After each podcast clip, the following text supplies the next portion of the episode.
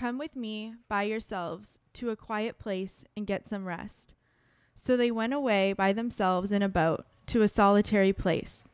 But many who had saw them leaving recognized them and ran on foot from all the towns and got there ahead of them.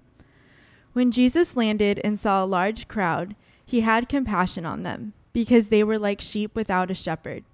So he began teaching them many things. By this time it was late in the day, so the disciples came to him. This is a remote place, they said, and it's already very late. Send the people away so they can go to the surrounding countryside and villages and buy themselves something to eat. But he answered, You give them something to eat. They said to him, That would take eight months of a man's wages. Are we to go and spend that much on bread and give it to them to eat? How many loaves do you have? he asked. Go and see. When they found out, they said, Five, and two fish.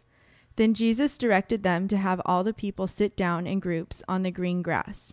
So they sat down in groups of hundreds and fifties. Taking the five loaves and the two fish, and looking up to heaven, he gave them thanks and broke the loaves. Then he gave them to his disciples to set before the people.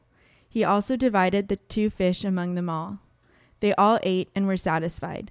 And the disciples picked up twelve basketfuls of broken pieces of bread and fish. The number of men who had eaten was 5,000.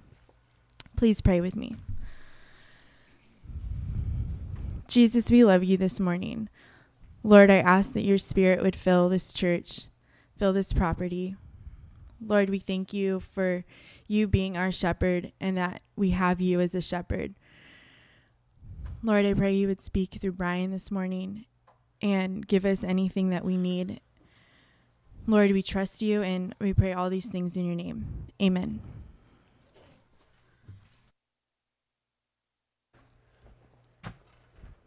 Oh. Krista, I, you want this thing? So, your ID card. Charles. Is there, is there even is there one Charles here this morning? There is one. All right.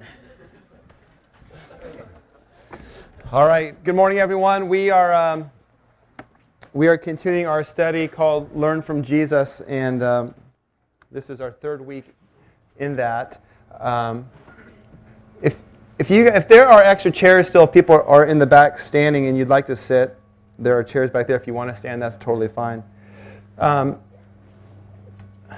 when I was thinking this morning just about what we've been talking about the last few Sundays, the idea of learn from Jesus, we've talked about pride and we've talked about generosity so far. And those two topics are two things that we can get away with in the church and just cruise along in our life and, and, and play the game of Christianity. Because you can, you can be prideful and hide it. You can withhold your generosity and hide it and still create a persona that life is great, that you're following Jesus, but inside, in your heart, will be angst, will be restlessness. And this morning, we are looking at the topic of compassion, and compassion is right there too. We can go along in our lives, Sunday after Sunday, coming to church, and never deal honestly with our pride, never deal honesty, honestly with our lack of generosity never deal honestly with our lack of compassion, and just continue on in life. In fact, uh, if, if I'm honest this morning, um, this has been the hardest week for me to prepare so far, as far as the three things we've covered so far the idea of compassion, because of because of how it interferes with our lives. Let me give you one definition of compassion. This is from Paul Tripp. He writes Compassion is a deep awareness of another's suffering that leads to a desire to help. Compassion sees beyond one's own difficulties to care about the difficulties of another. And what happens so often is we're just so self focused. We're focused on our own problems. And we can use our pride, we can use our lack of compassion to feel like we're honestly working through our problems but we never get to the point where there is compassion in our life where we are willing to help others. And part of the, the challenge this week was the idea of where do you turn to in the Gospels to pick a topic to study on the topic of compassion? Because it's who Jesus was. It if you think about it and you're willing to study and read a little bit, it is just an overflowing topic in the life of Christ of how he treated people, of how he was compassionate to people.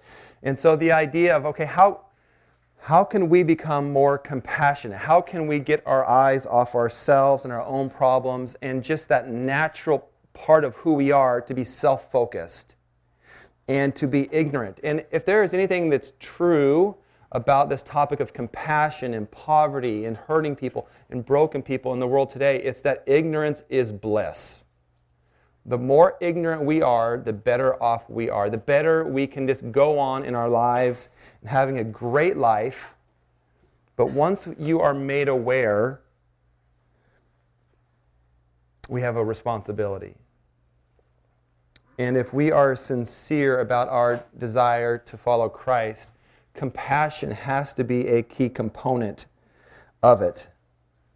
Humility, generosity, compassion. Jesus says, Learn from me, and I will give you rest. And I'm not talking about rest like physical tired, I'm talking about rest that you have a deep internal soul rest. Because following Christ will make you physically tired, will make you emotionally tired, but you can have peace in your soul. You can have something deep in your life that will give you rest. And so this morning, we'll start out by this. And apologize, I forgot to have Karen put this part on the, uh, the bulletin. But I want to look, before we look at the feeding of the 5,000, just briefly at how, how do we acquire compassion? Okay, so one, uh, one option would be for me to give you lots of statistics about how much money you all make, and then compare that with people in Africa and say, we need to be more compassionate and give more.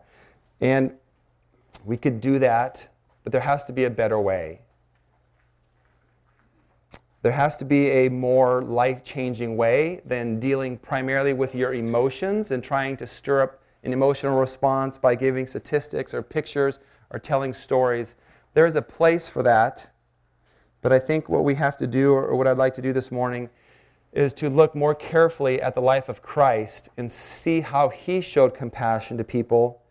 And then, as we understand that, we will adapt compassion to our lives. So this morning we will look first at number 1, how does Jesus Jesus show compassion to the guilty? And we will look at John chapter 8 verses 10 and 11. It is the famous story of the woman caught in adultery. And I'm going to take just one small part of the story and help us understand how Jesus shows compassion. The details are this that the religious leaders, the, we can call them the morality police, seek to entrap Jesus by literally catching a woman and a man in the act of adultery. And they grab her. In fact, in verses 3 and 4, the word that's repeated two times is the word caught. That she was caught. And when you are caught doing something wrong, morality wants to condemn. And that's what happens in this story. The woman is caught in the act of adultery, and she is caught literally grabbed by the religious leaders and say to Jesus that if we look at the law exactly how it says in the Old Testament, she should be stoned. And it is a it is a beautiful and thought-provoking response that Jesus gives. And here's what he says, and I just want to look at how he treats the woman. All right, so the, the overall picture is trying to trap Jesus, but this morning I want to focus on how Jesus responds to the woman. So, John chapter 8, verse 10 says this Jesus stood up and said to her, Woman, where are they? Has no one condemned you? All right, that's the famous saying, let the person without any sin, let them throw the first stone. So the religious leaders have left at this time. And Jesus says, She said, No one, Lord. And Jesus said, Neither do I condemn you. Go, and from now on, sin no more. So here's what we can take away from this as far as how Jesus shows compassion, how this can impact our life to be more compassionate people. Is number one, we see that the woman is guilty. That she is guilty. She is guilty of adultery. But his response to this is, fa- is just fascinating. He doesn't say, You're not guilty, and go on your way. He demands a lifestyle change without condemnation. He demands a lifestyle change without condemnation. And this will be the paradox of Christianity and the essence of Christianity. And here's what Jesus says. Let me just give you a few context verses to help us understand this. John 3:17 says this, "For God did not send his son into the world to condemn the world, but in order that the world might be saved through him." John 12:47, "I did not come to judge the world, but to save the world." Romans chapter 8, there is no condemnation for those in Christ Jesus. Last one, Romans 8 chapter 4, excuse me, Romans chapter 4. Because of what Jesus has done, God will take away the condemnation of the ungodly. This means that Jesus took our condemnation. This means that he took our guilt. It means that he took our punishment. This means that Jesus can say this You're guilty, but not condemned. And that's what he says to all of us. We're guilty, but not condemned.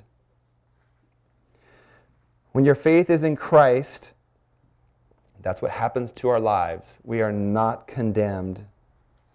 If we go back to the final words of the woman, neither do I condemn you. And what we have to think for just a moment about what's going on in the mind of Christ. Because what are these words going to cost Jesus? Because God is also a God of justice. And so guilty people must be condemned.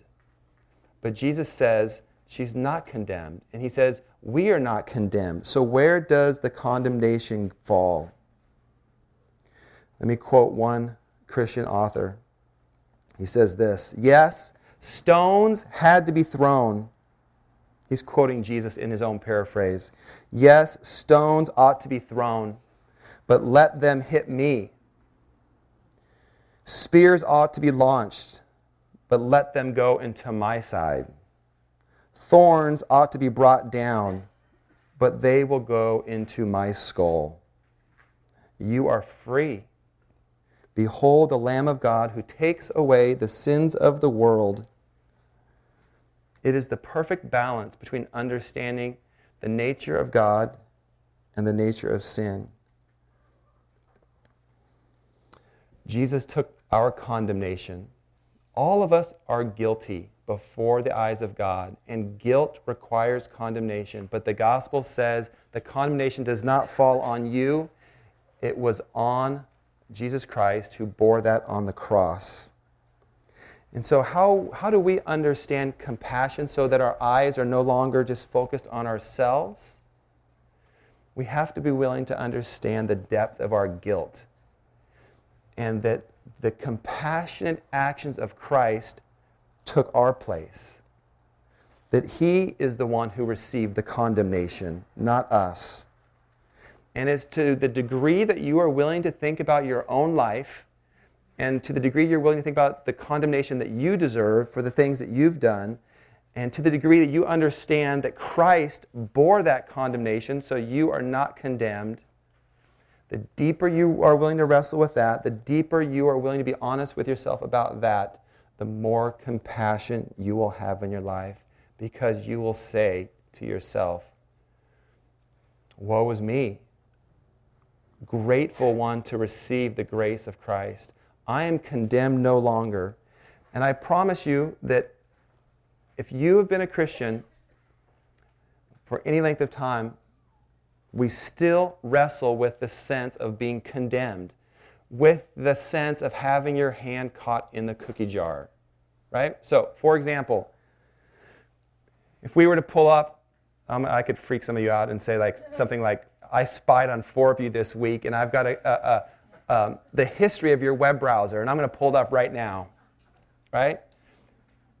You, if there was something there that would be embarrassing to you, you would feel condemnation and shame.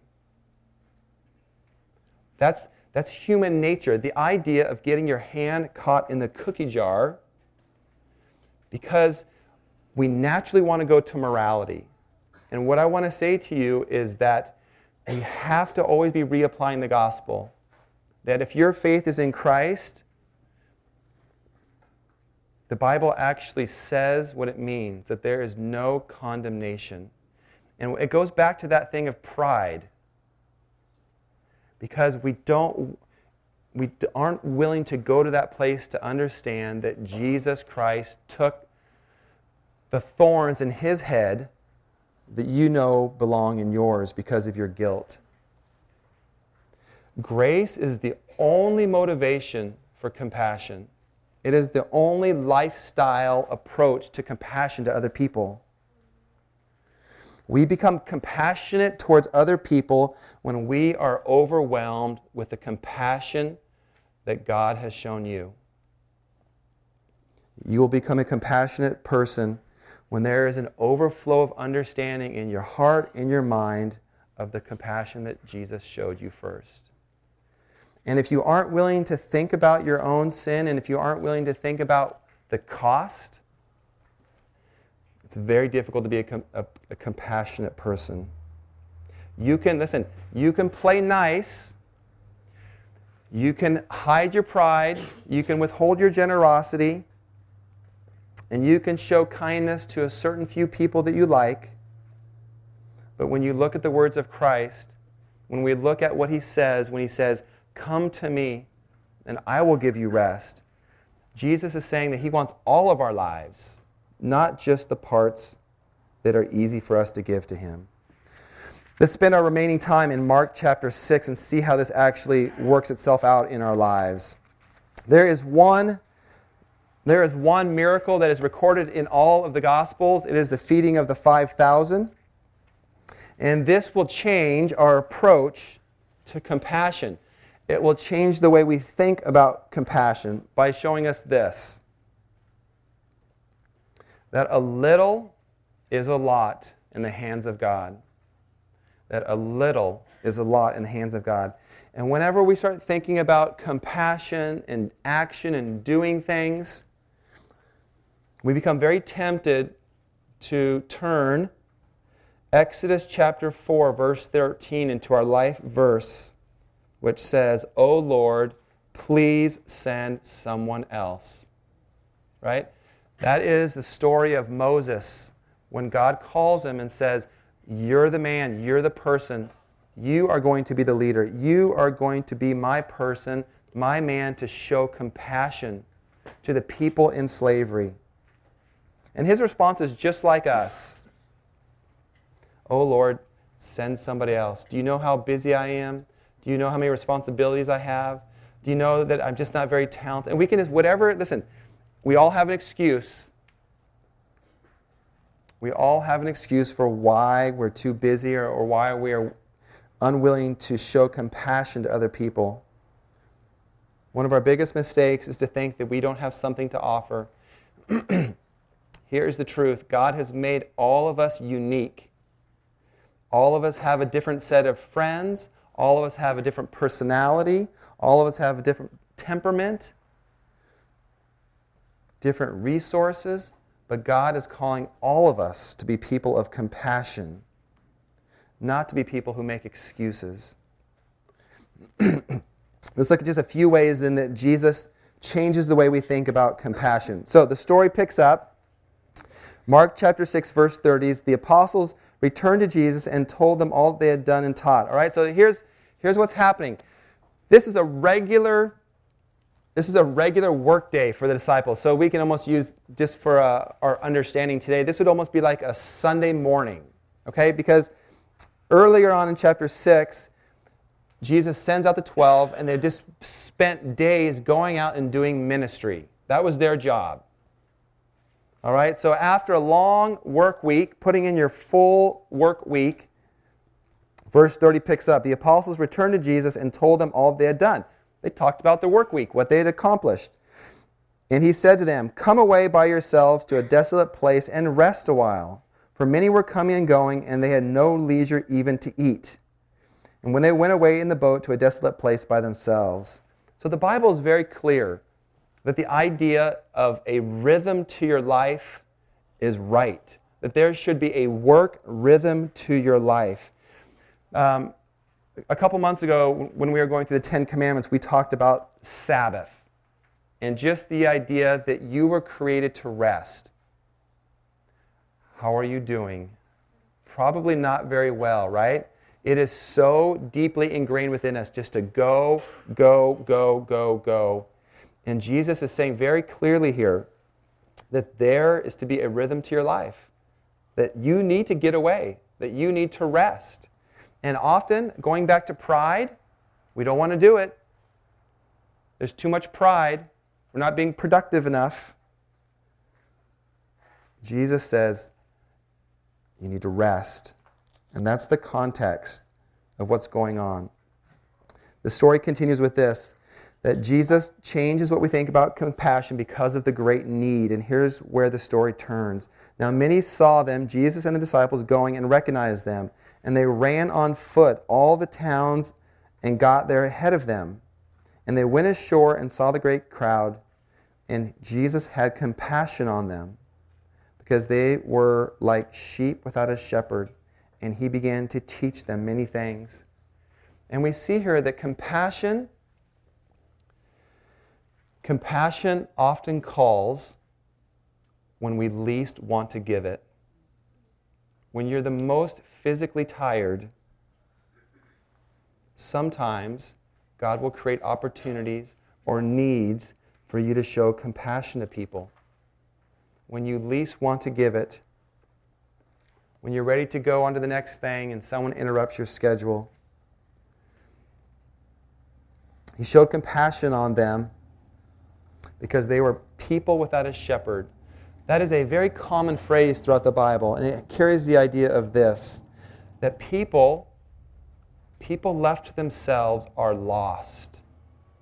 And that they are pursuing Christ because they know they're lost, that they have a spiritual hunger.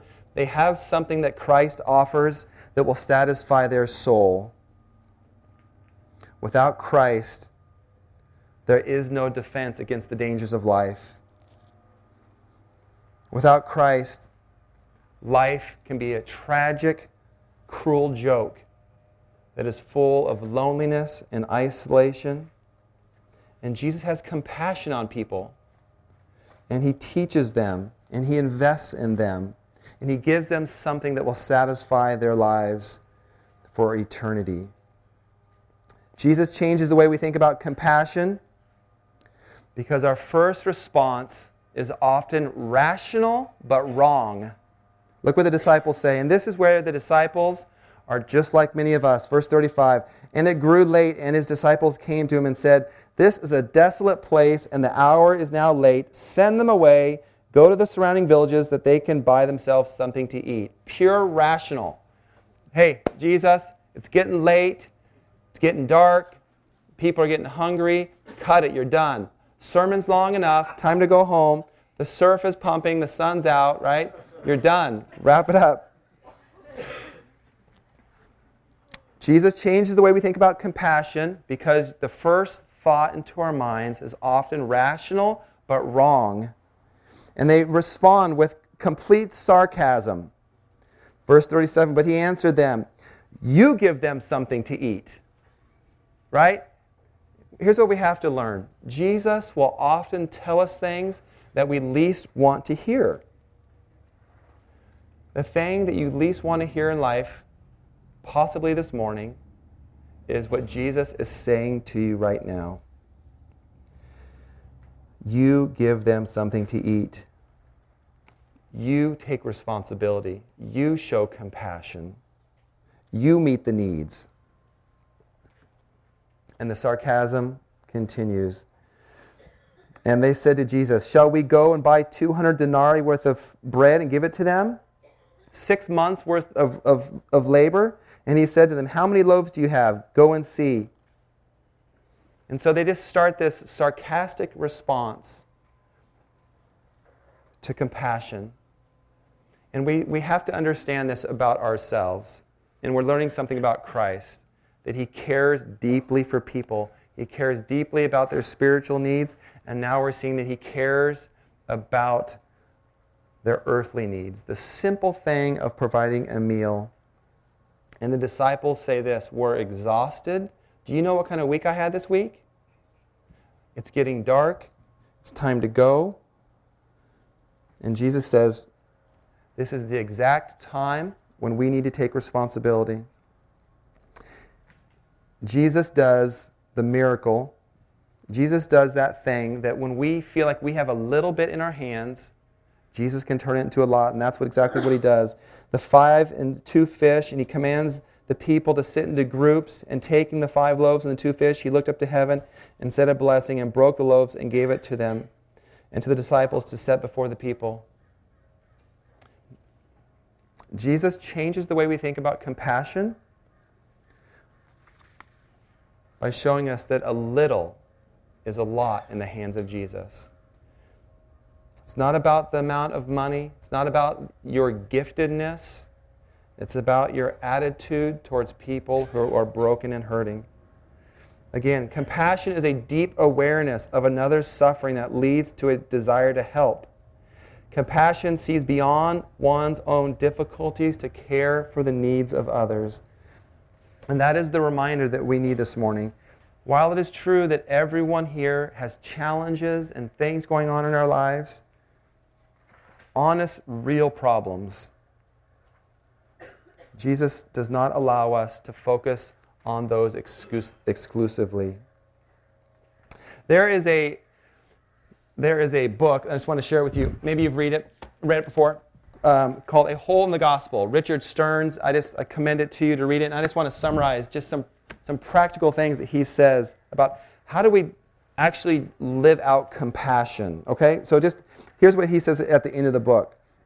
Number one, he says this: learn. I'll give you the four words, and I'll explain just for a minute. He says, learn, pray, act, and give. Learn, pray, act, and give. We have to be aware of our narcissistic culture that we live in and how Jesus will say the things we don't want to hear.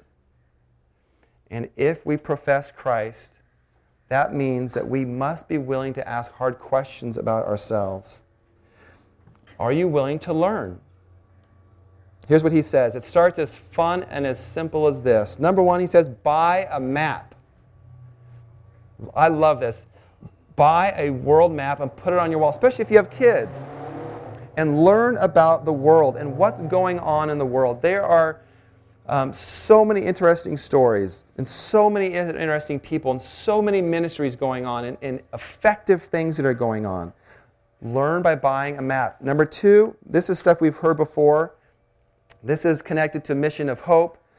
Um, sponsor a child. One of the things we're thinking about and trying to be strategic about, and feel free to help with this if you'd like, about developing relationships with ministries that can have a long term relationship. If you are at all, and I sincerely encourage you to think about this, joining us to go to Haiti at some point in the future, you can start sponsoring a child today and go visit that child in the future. You can change somebody's life. You can literally change somebody's life by sponsoring a child. Next, he says, form friendships. Break out and start new friendships with people who do interesting things. Krista Lapata heads up SOS. If you haven't met her, get to know her, ask her about it. Why did she volunteer? One Sunday morning, a year or two ago, I asked for volunteers, and she's the one that stepped up. You can ask her, Why did you volunteer? Build friendships. Number two, he says, Pray. Are you willing to put poor people on your prayer radar? Is it on your mind? Are you willing to think outside of our own needs? And I'm saying, yes, we need to continue to pray about people in our church and lives and relationships and lots of really important things. But we cannot become a church where our eyes are on ourselves only. We cannot become a church where the budget is driven by meeting our own needs. Next, he says, act.